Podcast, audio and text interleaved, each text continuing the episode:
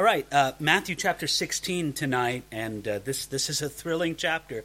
One of the most theologically controversial chapters in the entire Gospel of Matthew, and you'll see why as we get into it. Verse 1. Then the Pharisees and Sadducees came, and testing him, asked him that he would show them a sign from heaven. He answered and said to them, When it is evening, you say it will be fair weather, for the sky is red. And in the morning, it will be foul weather today, for the sky is red and threatening. Hypocrites, you know how to discern the face of the sky, but you cannot discern the signs of the times. A wicked and adulterous generation seeks after a sign, and no sign shall be given to it except the sign of the prophet Jonah. And he left them and departed. When we come into verse 1 of chapter 16, we notice something very striking from the very beginning of verse 1. We notice it in the context that it's been building up to in the Gospel of Matthew. We've seen this increasing opposition between Jesus and the religious leaders.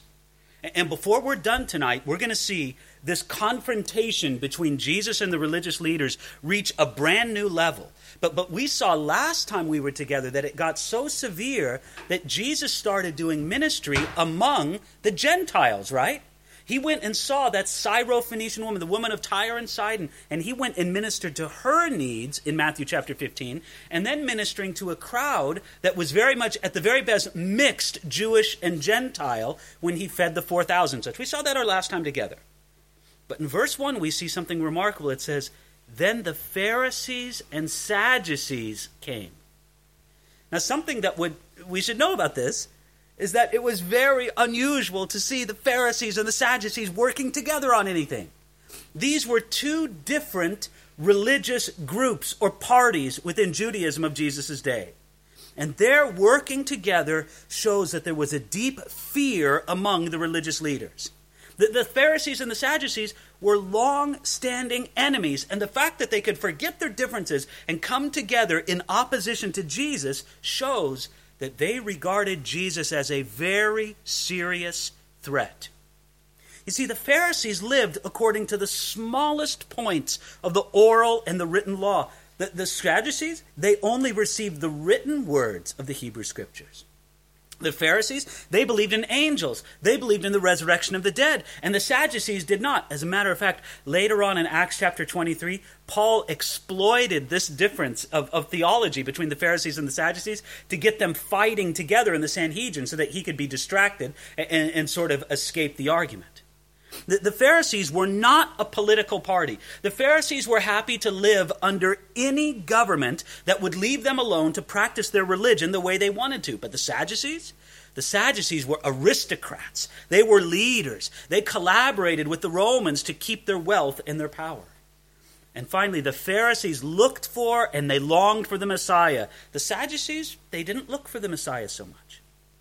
Yet, for all those differences, they came together to oppose Jesus. And I want you to see something. Isn't it remarkable? Here's Jesus bringing people together, bringing together enemies, Pharisees, Sadducees, normally enemies. Jesus brings them together. Now, he didn't bring them together in a good way. They united together in opposition to Jesus, but they came together nonetheless. And what did they do? Verse 1 tells us testing him they asked him that he would show them a sign from heaven. Now, please let's remind ourselves Jesus had done many signs, right? Many miracles. D- Jesus was not short on miracles. He had a lot of miracles. Anybody could have looked at his ministry and, and gained evidence that he was someone special sent from God because of the miracles that he did. Yet, they remained unconvinced. And I want you to know specifically what they looked for in verse 1. It said they wanted a sign from heaven. Now, they may be making a contrast in their mind between signs on earth and signs in heaven. It's something like this What, Jesus, it's one thing for you to heal some blind people and a couple lepers and maybe to deliver somebody from demonic possession. But those are all things of this earth. But Jesus, if you showed us some great sign in the sky, if you wrote out in fiery letters in the sky, I am God, or something like that, or maybe more pointedly, if you sent down fire from heaven to consume a Roman legion, the, the, the, arm of violence that oppresses us, if you were to do that, then we would believe you. They're sort of manipulating Jesus into saying this. Well, yeah, you've done a lot of signs, but not the ones we want to see. Give us the ones we want to see. It's very interesting. Back in Matthew chapter 12, Jesus was asked a very similar question. And in response, what did Jesus say then? He said, I'll give you a sign. It's the sign of Jonah. And he's going to refer to the same thing later on in this very passage. So, in response to this request for a sign, when they had already seen so many signs, what did Jesus say? Verse 3 Hypocrites, you know how to discern the face of the sky, but you cannot discern the signs of the times. Jesus condemned their hypocrisy. They felt very confident about predicting the weather from the signs they saw around them, but they were blind to the signs regarding Jesus' messianic credentials right in front of their eyes. In other words, the very proof that they could not discern the signs was that they asked Jesus for a sign, right? If they could really see what was going on around them, they would have never asked Jesus for a sign because they would have known that the signs were happening all around them.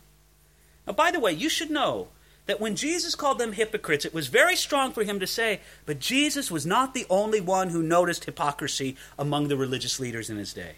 There was a saying that went in Jesus' day that if all the hypocrites in the world were divided into ten different parts, Jerusalem would have nine of the ten parts of the hypocrites. So he said, You can't discern the signs of the times. And before we talk about verse 4, let me say one more thing about this phrase. Jesus said this of the religious leaders of his own day regarding the signs connected to his first coming. I've come and you can't see the signs. There were prophecies, there were circumstances, and there were evidences that should have made it clear to them that, that the signs of the times indicated that the Messiah would come. And I want you to notice many people today are just as blind to the signs of the times regarding the second coming. Weren't the religious leaders of Jesus' day blind to the signs of the times that would indicate his first coming? They absolutely were. And in the same way, many people today, they ignore the fact that the Bible says that there's going to be a certain sort of spiritual condition of the very last days, a political condition of the very last days, an economic condition, a social condition, all these different things of the very last days. And our modern society fits that profile precisely. People who can't see the signs of the times today are just as blind as these religious leaders. Don't we sometimes ask ourselves that? How could they have missed the Messiah? Jesus came to them and they missed him. In the same way, many people today are blind, willfully blind to the signs of the times in their own midst. But anyway, in, in verse 4, Jesus says, A wicked and adulterous generation seeks after a sign. This statement of Jesus reminds us that signs alone convert no one. It's far too easy to put too much confidence in signs and wonders as tools to bring people to faith in Jesus. Many people think this way. They think, you know, if people only saw a miracle, then they would believe. Now, I'm sure that there are some people who have been converted because they saw a miracle, and the miracle impressed them of the reality of God or the power of His presence or something like that. But listen, you can never, never underestimate the ability of people to deny God and to disbelieve even in the face of evidence that's right in front of their face. And that's exactly what these guys were doing. You see, the problem isn't that the signs themselves are weak, that if Jesus just did a better sign, then they would believe. No. The problem was that they were a wicked and adulterous generation, and that's why they were seeking after a sign. You know, the Bible gives repeated examples of those who saw remarkable signs and did not believe. My favorite example of this is in the Exodus.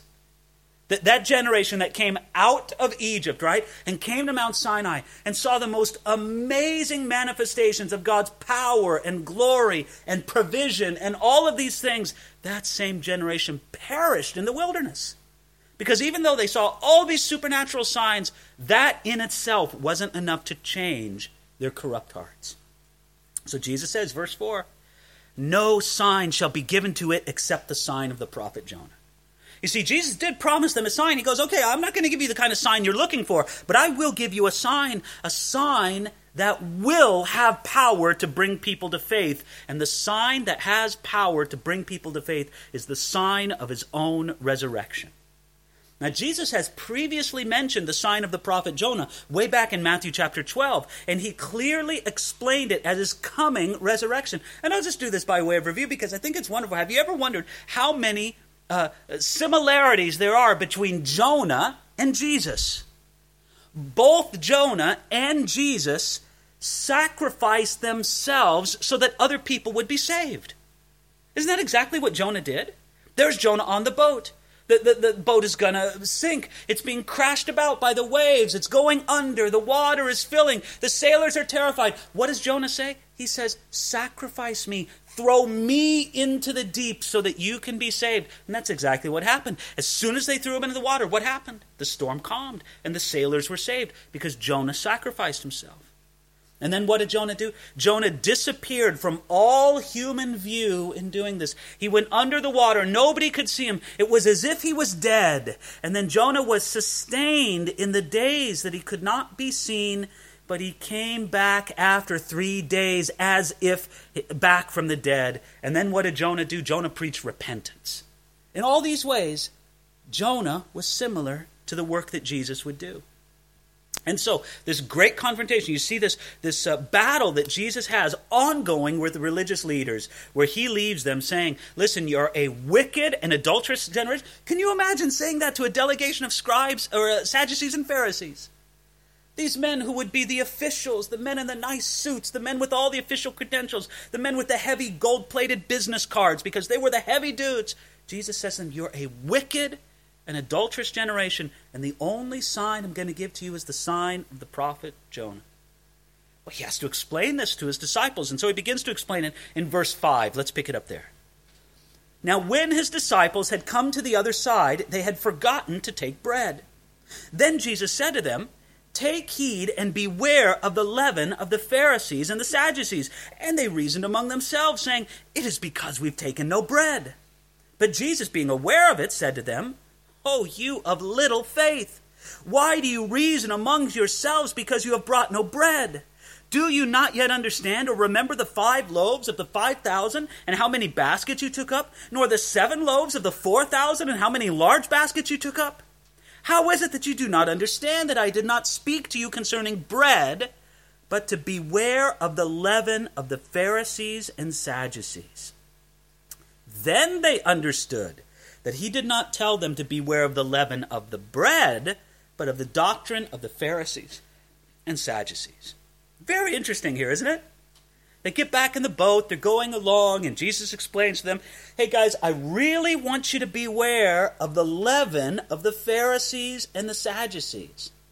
They start thinking among themselves, well, what do we do? Gee, this is bad. We got to beware. Leaven, that means bread. We didn't bring any bread. Jesus must be hungry. We're kind of hungry. Where's the bread? Jesus uses the metaphor of leaven to try to teach his disciples, but they're not getting it. It's a very strange concern for them to have, right? Just as Jesus pointed out. Hey, guys, just within the last few weeks, I fed 5,000 with a few loaves, and there was a lot left over. I fed 4,000 with a few loaves, and there was a lot left over. Don't think that I have any trouble providing bread. But then it says in verse 9 that they understood that he did not tell them to beware of the leaven of bread, but of the doctrine of the Pharisees and Sadducees. What Jesus wanted to do was impress the importance of being on guard against false teaching, especially false teaching that supports religious hypocrisy. Because wouldn't you say that would be the common ground between the Pharisees and the Sadducees? It's a very fair question. Jesus says, Beware of the doctrine of the Pharisees and the Sadducees. And what I want you to understand the Pharisees and the Sadducees had hardly anything in common when it came to doctrine. But one thing they did have in common was their religious hypocrisy. And they used their false doctrines to support their religious hypocrisy, and that's what God's people always have to be on guard against. I find it very interesting that in this passage, Jesus charged or, or, or criticized his disciples for three things. First of all, he said, You're ignorant. You're, you're ignorant. You didn't understand that I'm using material things like leaven to illustrate spiritual things. That is the dangerous teachings and practices of the Sadducees and Pharisees. So, first, Jesus says to disciples, You're ignorant. Secondly, he says, You've got unbelief. You're of little faith because you're overly concerned with the supply of bread when you've seen me provide on many previous occasions. And then, thirdly, he criticized them for forgetfulness because they seemed to forget what Jesus had done before in providing bread. I think those three things ignorance, unbelief, and forgetfulness. Don't you wish you could say that those died out with the original 12 disciples? But they did not, right? Wouldn't you say that many times this is our problem before God, is it not?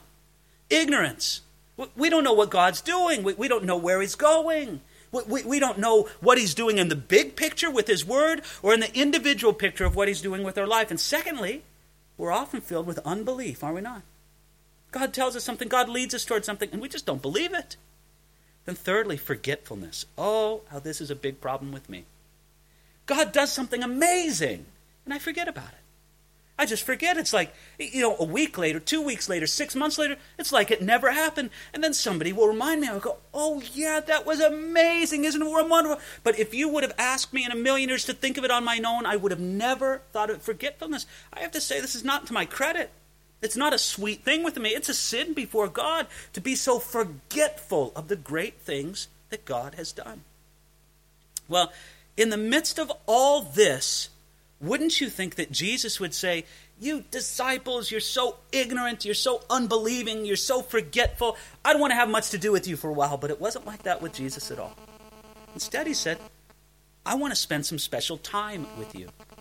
Instead of pushing the disciples away, he drew them closer to himself. Verse 13 When Jesus came into the region of Caesarea Philippi. So, what does Jesus do? He takes a retreat. He takes a trip with his disciples. They withdrew from the predominantly Jewish region of Galilee and he came to a place that was more populated by Gentiles. Likely, this was a retreat from the pressing crowds. Everywhere they went, there were crowds of hundreds or thousands that wanted something from Jesus. And he goes, You know what? Let's go to the more pagan area because that way people won't bother me as much. And so they go into the area of Caesarea Philippi, which is about 25 miles or, or almost 50 kilometers northeast of the Sea of Galilee. The, the population there was mainly non Jewish. And so the, Jesus would be pretty much left alone and he could teach his disciples, draw them closer. He saw ignorance, unbelief, and forgetfulness in them. He says, I need to spend more time more closely with these guys. Verse 13 again.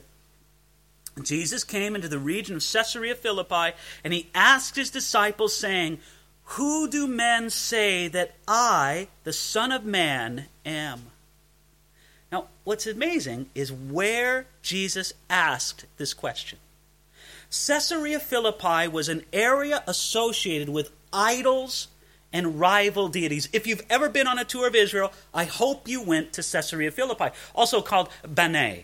It's beautiful beautiful rocks and waterfalls and streams and trees. Many people say that this is some of their favorite area of Israel because it's so beautiful and the water's there. But one of the things you notice is that there's a great big rock out where the great sort of fountain or the waters come forth from, and there are idol carvings within the rocks because this was a place that was given to the worship of, well, the, the god Pan, the Roman gods uh, the, the worship of Caesar. It was as if Jesus deliberately said, I'm going to go to the background of these other religions where these other gods are worshiped, and I'm going to establish that I'm a different kind of God. I am the true and living God. And it's right there he asked this question Who do men say that I, the Son of Man, am? Well, please remember, Jesus did not ask this question because he was insecure about himself, right? Sometimes we would do that, right? Well, um, what do people think about me? You know, do people like me? I hope people like me. I want people to like me. Jesus isn't like that at all. He, didn't ask it because he didn't know who he was. Jesus wasn't a man searching for his own identity. I don't know who I am. Can somebody tell me who I am? Who do you think I am? It wasn't like that at all. No, Jesus did not have some sad, unfortunate dependence upon the opinion of other peoples. He asked this question as an introduction to a more important follow up question Who do men say that I am? And so now they're going to give the answer. Verse 16. There's verse 14, I mean. So they said, Some say John the Baptist, some Elijah, and others Jeremiah or one of the prophets. People who thought that Jesus was John the Baptist didn't know that much about him, right? If you thought Jesus was John the Baptist, you didn't really know that they ministered together at the same time. By the way, there was a doctrine at that time, at least according to Adam Clarke, there was a doctrine at that time among the Pharisees of something like the transmigration of souls that said that basically when a man like John the Baptist died, his soul might migrate and go into another person. And some people thought that, well, maybe this is what happened to Jesus. The, the soul of John the Baptist had gone. Now, of course, this is a completely unbiblical doctrine, but maybe some people at the time believed it. That the soul of John the Baptist went over and uh, transferred over to this man, Jesus of Nazareth. But they didn't know that much about Jesus, if that's what they thought. Some people thought that maybe he was Elijah. Elijah, a great preacher of national righteousness, right? A man of great miraculous power. Or Jeremiah, uh, uh, the weeping prophet who tried to turn the nation back to God. A man who spoke the words of God. Now, perhaps when they saw Jesus in these roles, John the Baptist, Elijah, Jeremiah, they're hoping that he's the guy who's going to bring Israel to repentance. He's the guy who's going to drive out the powers that corrupt and oppress Israel. Want you notice it would be a compliment, wouldn't it? Wouldn't I be complimented if you said, Man, you ministered just like John the Baptist? You ministered just like Elijah. You ministered just like Jeremiah. I would think, Wow, do you really think so? That, that, that's pretty nice. It, it would be a compliment if you said it of me or of any human being walking this earth. But do you understand? It was not a compliment of Jesus. Because no matter what other people thought, this was a low estimation of who Jesus really was. So much greater than John the Baptist, so much greater than Elijah, so much greater than Jeremiah. But it's interesting, this is what people thought of Jesus. Listen, you need to consider this. People have all different opinions about who Jesus is. Well, I think Jesus was this. Well, I think Jesus was that. I think Jesus was something else. Can I just say, who cares what people think about Jesus in one sense? Now, in another sense, we care very deeply what people think about Jesus, but we care very deeply that they would have the right opinion of Jesus. And just because somebody says, well, I think Jesus was this or that, it doesn't mean it's so. I like what Charles Spurgeon said about this. He said, listen, Christ is sometimes up in the market and sometimes down in the market. But mark you, he is not in the market at all. He can neither be bought nor sold. They say well of him one day, and they spake ill of him another day. What matters of what they say? He needs no honor from them, and he fears not their dishonor. Unless they believe in him as Lord and Savior, it is of no importance what they think of him. Now, that was sort of the introduction to the greater question that's found in verse 15. But let's start back at verse 14. So they said, Some say John the Baptist, some Elijah, and others Jeremiah, and one of the prophets. He said to them, But who do you say that I am? I think this was the real question Jesus was getting at. This was the reason why he brought them up to Caesarea Philippi. This is the reason why he asked, Who do men say that I am? He says, Who do you say that I am? I want you to notice something right off. Jesus assumed that his disciples would have a different opinion than the rest of the world, right? He didn't just say, Oh, well, I guess you guys think the same thing. No. I know what the world thinks. Some say John the Baptist, some Elijah, some Jeremiah. But I'm going to assume that my disciples think differently of me. Who do you say that I am? And Jesus asked them as individuals what they believed about Jesus. You know, this is the question placed before every person who hears of Jesus. And by the way, it's not Jesus who is judged by our answer, it is we ourselves who are judged by our answer. When Jesus says to you, Who do you say that I am? It doesn't change who Jesus is, but it changes who you are for all of eternity. And you can say that we answer this question every day by what we believe and do. If we really believe that Jesus is who he says he is, then it's going to affect the way that we live, right? Now, verse 16 Simon Peter answered and said, You are the Christ, the Son of the living God. Now, Peter knew what the opinion of the crowd was. The opinion of the crowd was complimentary towards Jesus. They, they, they, didn't say something bad about him. You're Ahab. You're, you know, uh, uh, Herod. You said, no, they didn't say anything bad about Jesus. But it wasn't accurate. Jesus was more than John the Baptist, more than Elijah, more than Jeremiah, more than a prophet, more than a reformer, more than a miracle worker. Jesus is the Christ, the Messiah, the Son of the living God. Now, I have to think that this was an understanding that Peter and the other disciples came to over time. Think about it. In the beginning, when they were attracted to Jesus, they were attracted to him as a remarkable and unusual rabbi. And they committed themselves to that rabbi as his disciples or students. And that was commonly practiced in that day. If you wanted a theological education that day, you wouldn't normally join what was known as a Bible college or something like that, right? You would attach yourself to a rabbi who could teach you. And that's what the disciples did.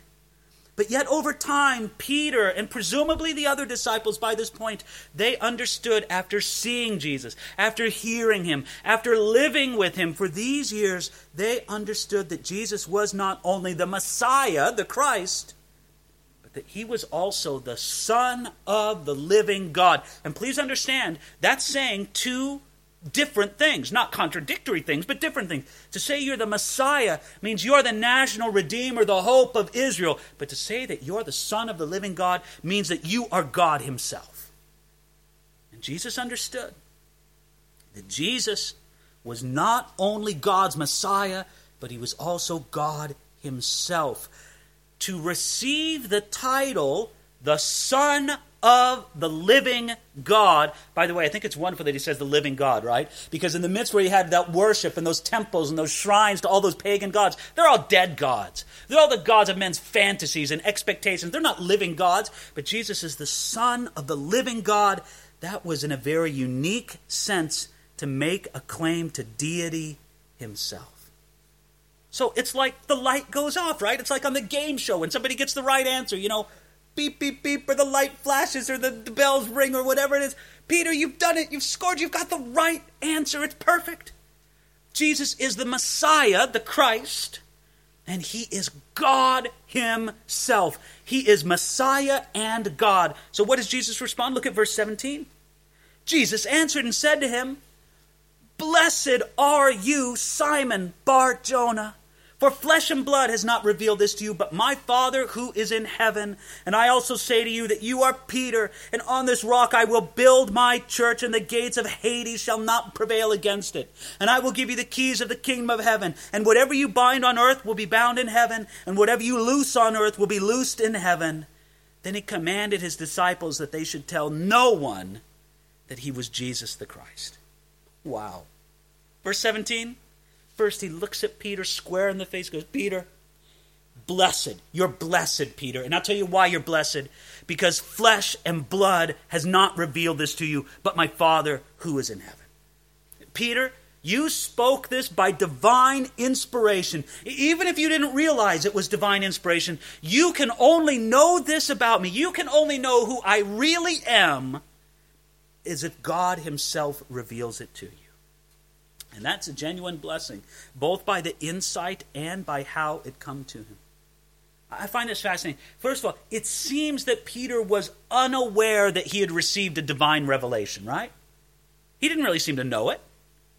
We too often expect God to speak in strange and unnatural ways. And here God spoke through Peter so naturally, he didn't even realize it was the Father who is in heaven that revealed it to him but it also speaks very powerfully of our need for a supernatural revelation of Jesus. Do you understand we need that? You need an understanding of Jesus that goes beyond flesh and blood knowledge.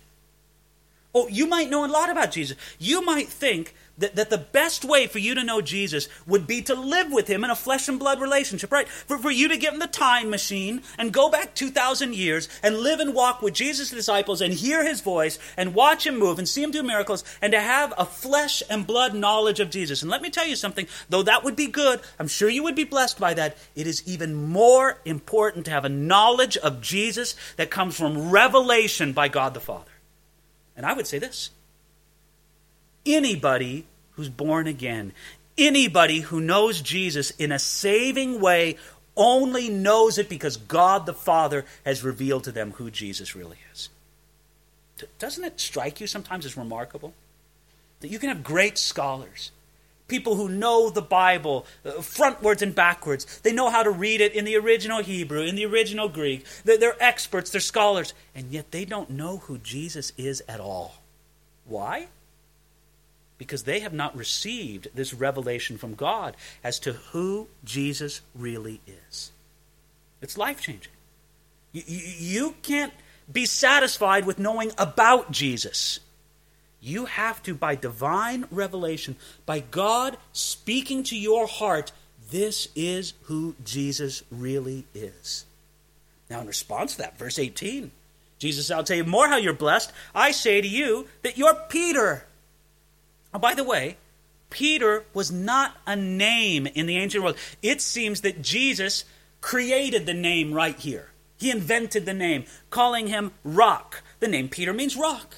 And it's sort of an unlikely title for Peter, right? Because Peter's personality, Peter's character was anything but rock like in these chapters of the Gospel of Matthew and the other Gospels that we read. But, but Peter yet was a rock and would become a rock God was and would transform his natural extreme character into something very solid and reliable. And then Peter says in verse, excuse me, Jesus says in verse 18, On this rock I will build my church. Now, now those words have been the cause of a lot of controversy, have they not? Some people say, well, Jesus wasn't referring to Peter at all. Maybe Jesus was referring to himself. Uh, you're Peter, and then Jesus mentions back to himself, and on this rock I will build myself. And people note a distinction. There's a, there's a small distinction in the original Greek between the word Peter and the word rock that Jesus used. When he says, You are Peter, and when he says, Upon this rock, th- those are two different words. They're, they're, similar, very similar, but yet they're different. And their, their speculation is that Jesus means two different things by them. You're Peter, you're like a little rock but on this rock, and maybe Jesus gestured to himself, I will build my church, the rock of myself. Maybe, maybe. Jesus meant the rock of Peter's confession, Peter's faith. Maybe that was it. I think that we have a very reliable guide to understanding what Jesus meant here. I think Peter tells us what Jesus meant.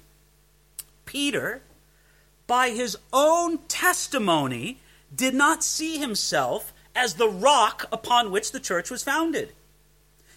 Peter wrote that we are living stones, but Jesus is the cornerstone. Now, you could say that Peter was the first believer, that he was the first rock upon many rocks to be built upon that cornerstone. But Peter says this, 1 Peter chapter 2 verses 4 and 5. Listen carefully coming to him, Jesus Christ, as a living stone, rejected indeed by men, but chosen by God and precious, you also, as living stones, are being built up a spiritual house. In other words, we come to Jesus as the living stone, the keystone, the important stone in God's building. I think Peter himself understood that Jesus wasn't referring to him as the rock. And then he says, what in verse 18? And on this rock I will build my church. Did you know that this is the first use of the word church in the New Testament, or in the Bible for that matter, using the ancient Greek word ecclesia? Now, significantly, this was well before the beginnings of what we normally think of the church on the day of Pentecost in Acts chapter 2. Jesus was anticipating the work of the church. Jesus was prophesying what was going to come forth from those disciples, from those apostles, and those who would believe in their message that a church, an ecclesia, a group was going to come from them. It's very interesting. There's a few times in the Greek translation of the Old Testament, the, the, the Septuagint, there's a few times when that ancient Greek word ecclesia was used for the congregation of Israel.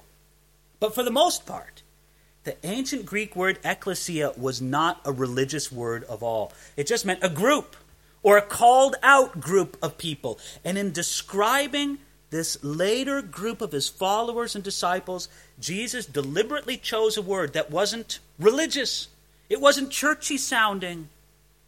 And furthermore, don't you love how Jesus put it? I will build my church. Isn't that so important for us to remember? My church. Who does the church belong to? The church belongs to Jesus. And by the way, wouldn't you say this is a pretty bold claim to deity? For, for Jesus to say, hey, it's my church, he has to be God, right? Could, could you imagine uh, David or Elijah or Moses or any of the great men of the Old Testament saying such a thing? Never in a million years. They would say it's God's church, but because Jesus is God, he can say, my church. When we take it all together, the promise is very wonderful. He, he brings his people together in common, right? He builds them together. I will build. And then he builds on a firm foundation. On this rock I will build. And then he builds something that belongs to him, my church.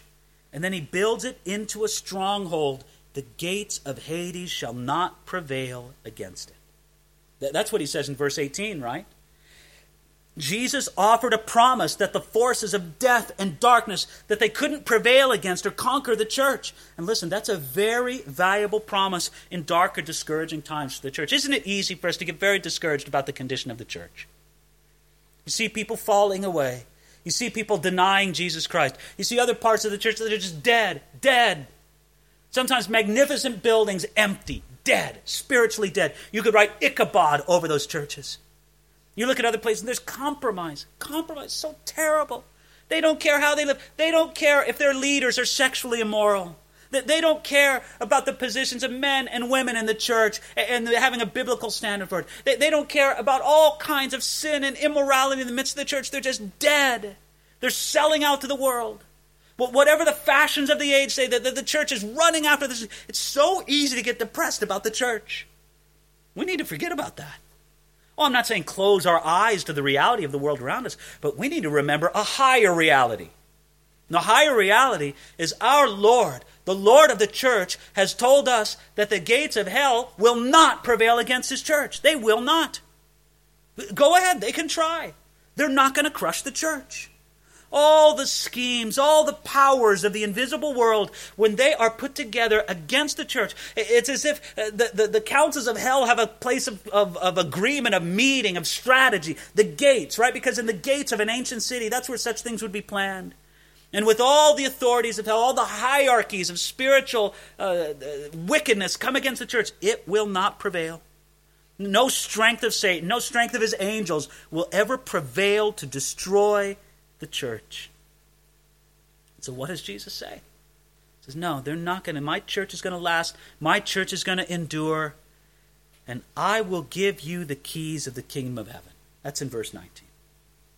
Now, the idea of Peter holding the keys of the kingdom of heaven has captured the imagination and sometimes the theology of many Christians throughout the centuries. When you go uh, to the great cathedrals or the great art museums. You, you want to know how to look for Peter, right? Who's Peter? Peter's the guy holding the keys. Do you know who Paul is? Paul's the guy with the sword, usually a bald guy, and holding a sword. Well, why does Paul have a sword? Many people think that they say that Paul holds a sword for two reasons. First of all, because he was such a fearless preacher of the Word of God, right, which is the sword of God. And secondly, because that's how Paul was martyred. He had his head cut off by a sword. Poor Paul, he has to hold the whole instrument of his martyrdom. Peter gets to hold keys. And so, all over the cathedrals, all over the art museums, whenever you see Peter represented, he's holding keys because people want to emphasize this. Oh, Peter, you're the one with the keys of the kingdom of heaven. And some people think that this means that Peter has the authority to let people into heaven or to keep them out. Right? So sometimes we, Peter's up there at the pearly gates, right? Usually you see this in cartoons or in jokes, right?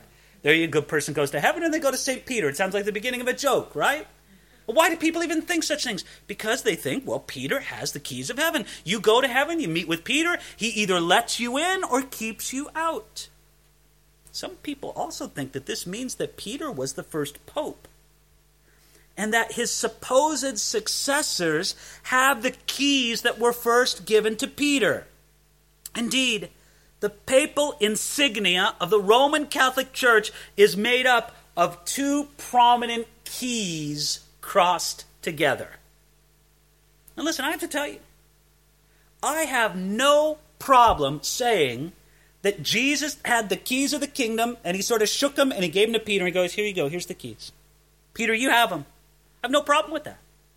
Peter had a very special place among all the disciples with incredibly special privileges. Do you realize that every time there's a list given of the disciples, whose name is first? Peter. Every time. Do you realize that he opened the doors of the kingdom to the Jewish people on the day of Pentecost, right? He was the one who preached. He was the one who announced to the Jewish world, Here is Jesus, your Messiah, receive him. And then he opened the doors of the kingdom to the Gentiles in Acts chapter 10. Gentile, eh, Peter did that. He had the keys. But listen, I have no problem with giving Peter the keys. What I have a big problem with is the idea that Peter gave those keys to the next pope. And that pope gave them to the next pope, and so on. There is no biblical argument whatsoever that Peter's privilege, that Peter's authority was passed on. You, you, could put it this way Jesus gave Peter the keys, but he didn't give him the authority to pass them on to further generations. And there is not a whisper in the scriptures that Peter's authority was passed on to subsequent generations.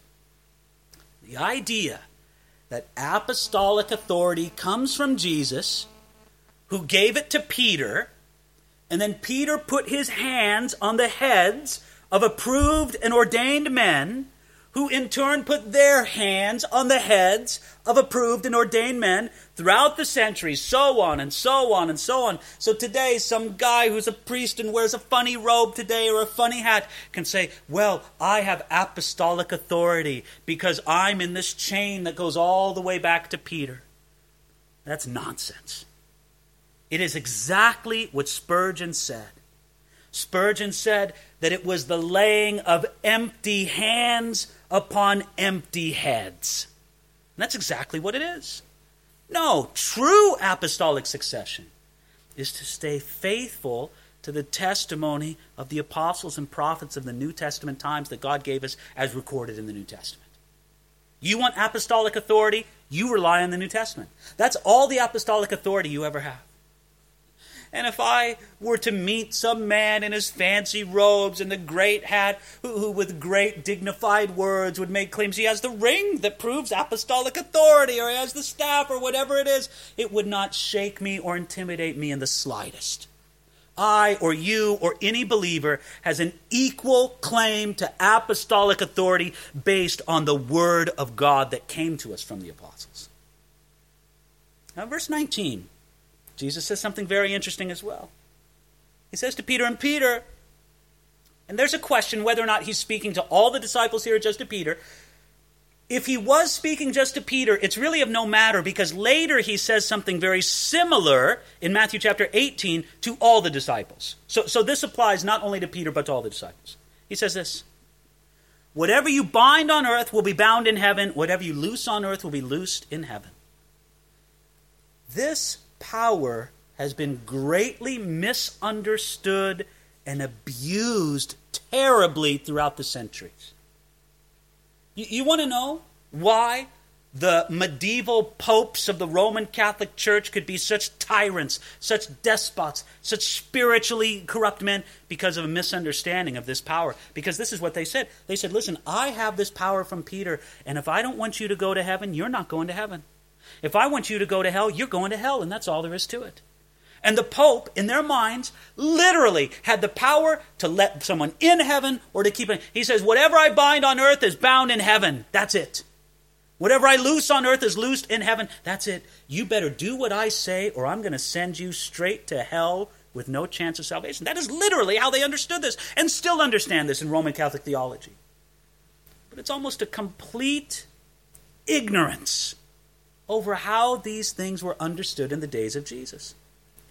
The power for binding and loosing is something that the Jewish rabbis in that day used. They bound or loosed an individual in the application of a particular point of the law. Jesus promised Peter and the other apostles that they would set the boundaries authoritatively for the new covenant community. Paul later on says that the, God gave to the apostles and prophets a foundation to build. And that's exactly the authority that Jesus was giving Peter and the apostles. You see, this was Jesus giving both the permission and the authority for this first generation of apostles to make the rules for the early church. And indirectly, it gave them the authority to bring forth, by the inspiration of the Holy Spirit, these writings that we rely on in the New Testament.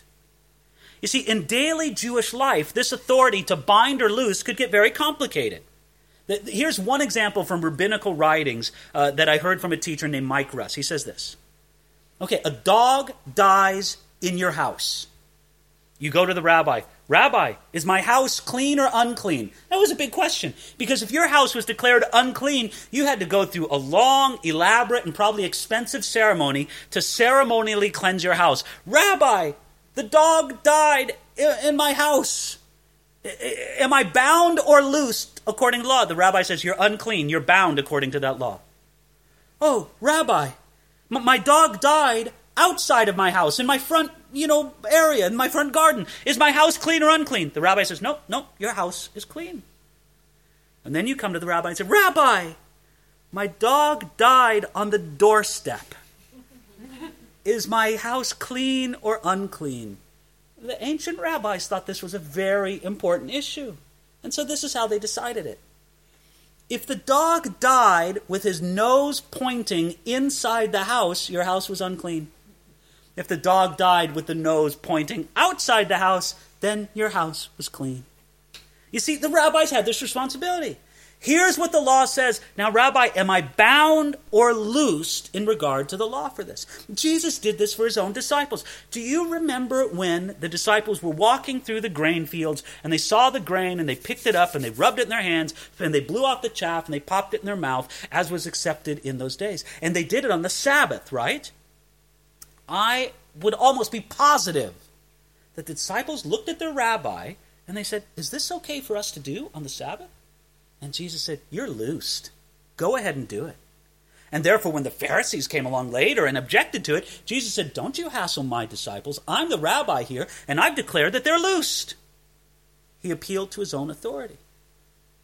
Now, significantly, when it came to understand the dietary laws of the Old Covenant, in light of the new work of Jesus, God spoke to who first? He spoke to Peter first, right? You remember that in the book of Acts? Arise, kill and eat. Don't call these things common anymore.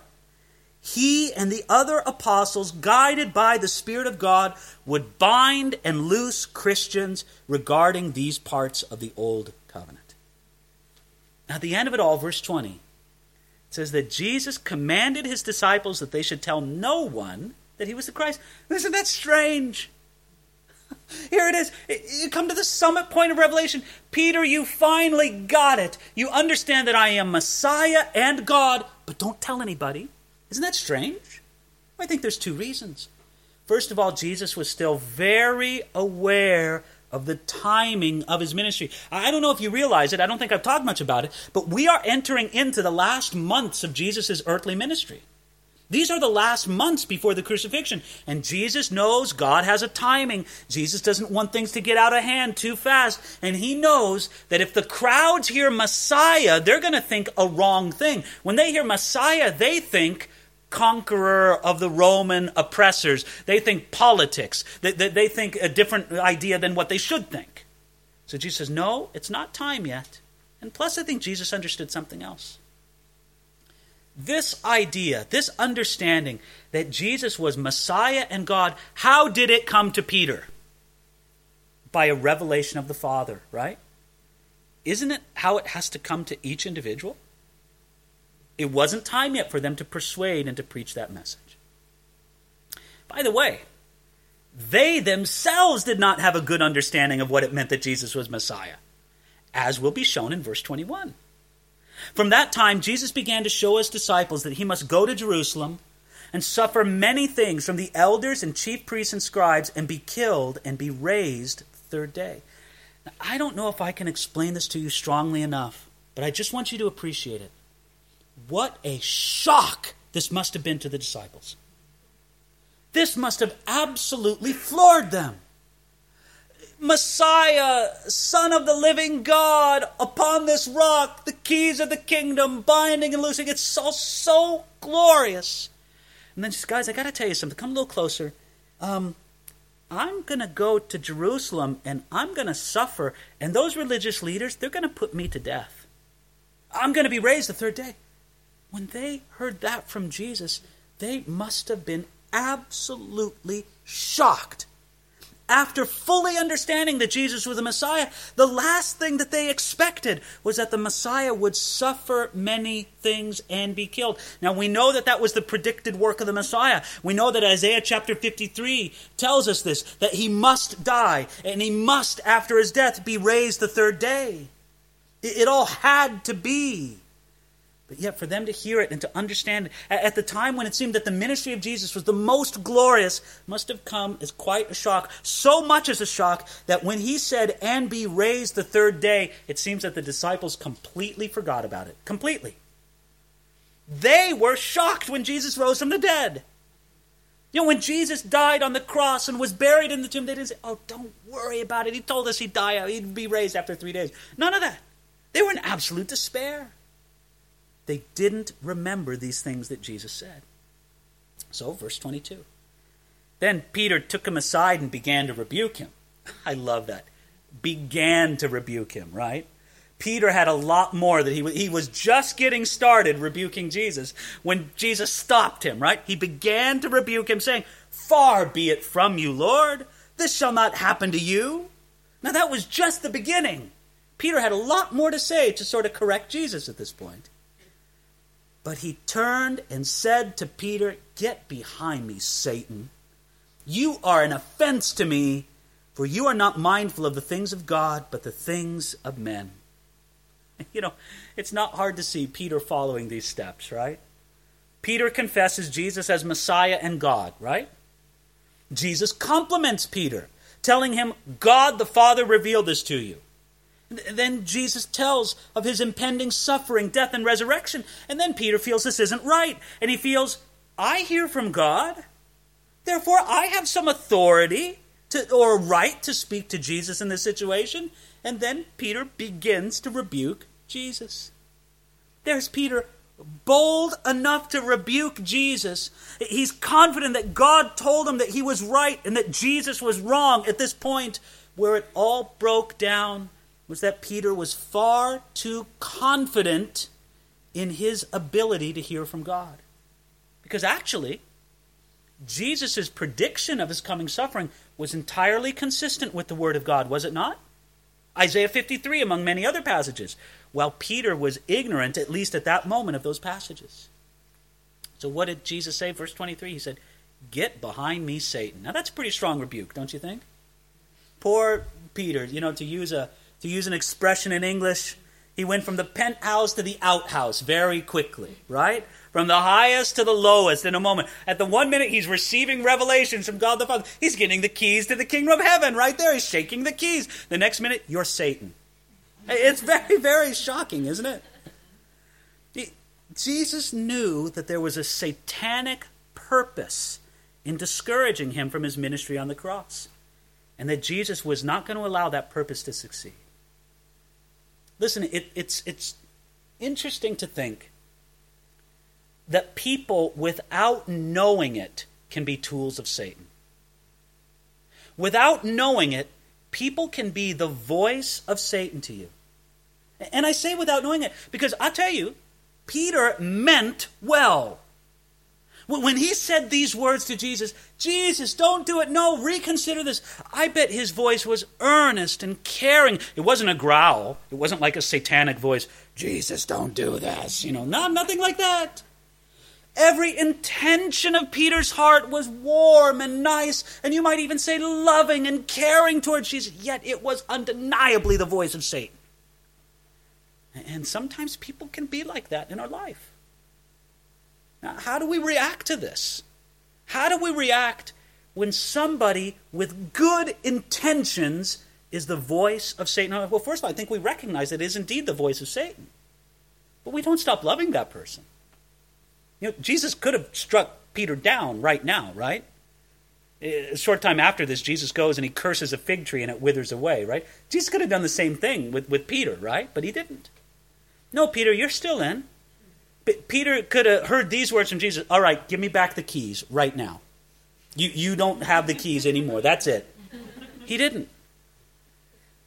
We have to recognize that sometimes people who love us and care for us can nevertheless be the voice of Satan in our life.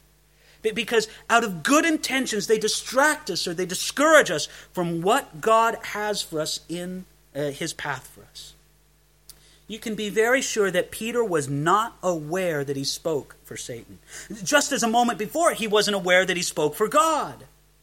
It's much easier to be a tool for God than we usually believe.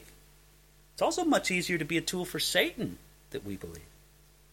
And might I say, too, don't we have to recognize that maybe there's been times, and I almost am afraid to say this, but I'm going to say it anyway. May there not have been times in our life where we have been a voice of Satan to somebody? where there we are giving advice or giving counsel, and we're just doing it purely on human wisdom, just like Peter was doing it, right? Well, you know, I don't think that's such a good plan. Whoa, whoa. Are you listening to the Spirit of God? Is this prayerful spiritual advice that you're giving, or are you just speaking off the top of your head from human wisdom? And let me say, sometimes our human wisdom is the voice of Satan in somebody's life. I don't say this to make you fearful about speaking to people or giving advice. I, would just have you say, This is a good prayer for us to pray. Lord, make me sensitive to this. Lord, do not make me the voice, do not allow me to be the voice of Satan in somebody else's life. I might speak with good intention from human wisdom, and it could be the voice of the devil. That's exactly what Jesus meant, right? Verse 23 You are not mindful of the things of God, but the things of men. How often have we been in that place? Jesus there explained how Peter came into the satanic way of thinking. He didn't make a deliberate choice to reject God. Peter did not say, okay, now I reject God and now I embrace Satan. It wasn't anything dramatic like that. He just started thinking upon very natural human lines. He let his mind settle on the things of men instead of the things of God, and Satan took advantage of that. Peter is a perfect example of how a sincere heart combined with man's thinking can lead to disaster.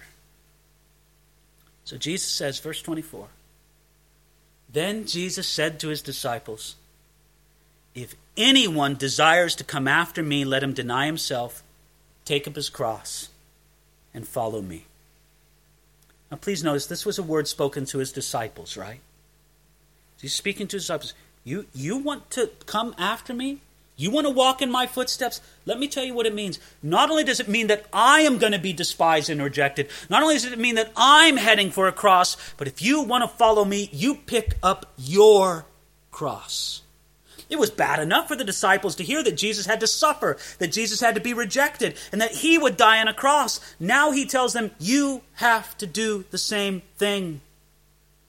And when Jesus said, deny himself and take up his cross, everybody knew what Jesus meant when he said this. Everybody knew that the cross was an unrelenting instrument of death. There was no other purpose for a cross other than to kill people and to kill them in the most suffering, public, humiliating way possible. The cross wasn't about religious ceremonies. It wasn't about traditions. It wasn't about spiritual feelings. The cross was a way to kill people and to kill them with a lot of pain, with a lot of suffering, and with a lot of humiliation. These 20 centuries after Jesus, we've done a pretty good job of sanitizing and ritualizing the cross. Yet Jesus said something like this If you want to follow me, you walk down death road daily. Can you think of that? Can you think of the prisoner? There he is in the shackles, and he's on his way to the hangman's noose or to the electric chair. He's going to be executed. Jesus said, You walk down death row with me. You take up your cross, it's not a journey, it's a one way trip. There's no return ticketing on the trip to the cross. Deny yourself and take up your cross. Isn't it interesting? Jesus sort of made an equivalent. Deny yourself, take up your cross. There's not two opposite things, those are two things that are very much alike. Because that's what the cross is about. The cross is not about self promotion, the cross is not about self affirmation. The person carrying a cross knew one thing that they could not save themselves. So he says, deny yourself. Live as an others centered person. Now, Jesus was the only person to ever do that perfectly, but we are to follow in his steps. And this is following Jesus at its simplest. He carried a cross, he walked to his death, so must those who follow him. Human nature wants to indulge self, not deny self. Death to self is always terrible. Do you know what death to self feels like? It feels like you're dying, right? It's not pleasant. And if we expect it to be pleasant or mild, we're going to be disillusioned. Death to self is the radical command of the Christian life. And to take up your cross meant that you were going to certain death, and your only hope was in resurrection power. Verse 25 For whoever desires to save his life will lose it, but whoever loses his life for my sake will find it. For what profit is it to a man if he gains the whole world and loses his own soul? Or what will a man give in exchange for his soul? For the Son of Man will come in the glory of his Father with his angels, and then he will reward each according to his works.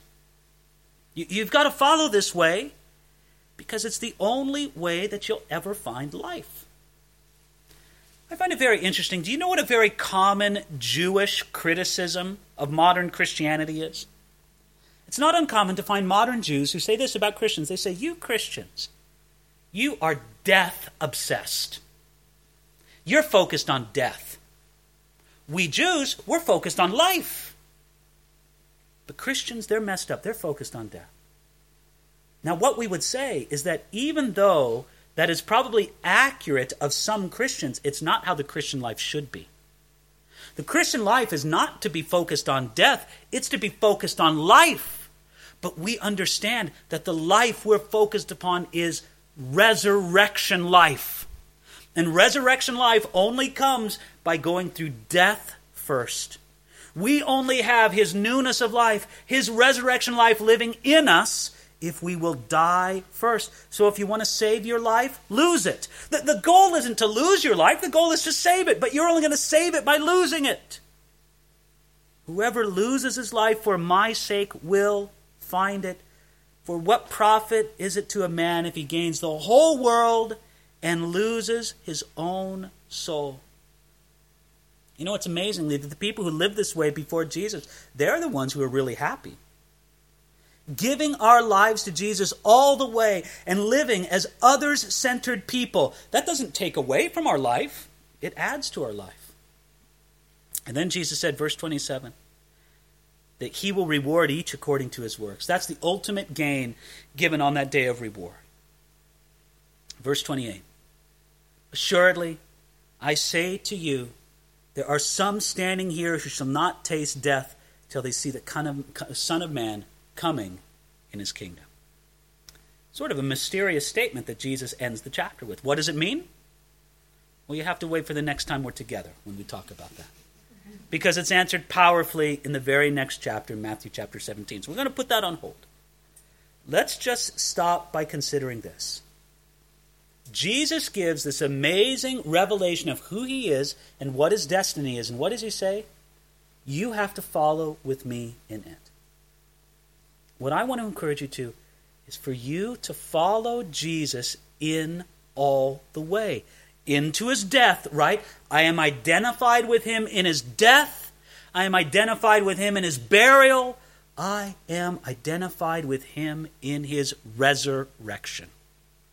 Yes, we die to self. But we die to self not so that we can stay dead. We die to self so that we can live in the newness of life that he gives us. So, do you have that? Are you following Jesus that way? This points to a depth of commitment, to a depth of passion in our Christian life that we have to admit not everybody has. But, but we must have it because that's the only way that we're going to find life. Let's pray. Father, that is our prayer. You know, Lord, we think of Jesus and what he submitted himself to on the cross. We think of how he went to the cross without reservation and fulfilled everything on our behalf. And now, Lord, by faith, we want to connect ourselves. We want to identify ourselves with Jesus, with Jesus crucified, with Jesus buried, with Jesus risen from the dead. And Lord, we don't want to stop short. We don't want to stop short of dying to self. We don't want to stop short, Lord, of rising up into resurrection life. Lord, it must be admitted that not everyone who calls themselves by the name of Christian seems to have this, this dynamic in their life, but Lord, we want it. We ask that you would show us every day what it means to deny ourselves, to take up our cross, and to follow you to follow you all the way into resurrection life. We identify ourselves with you, Lord Jesus. And we pray it in Jesus' name. Amen.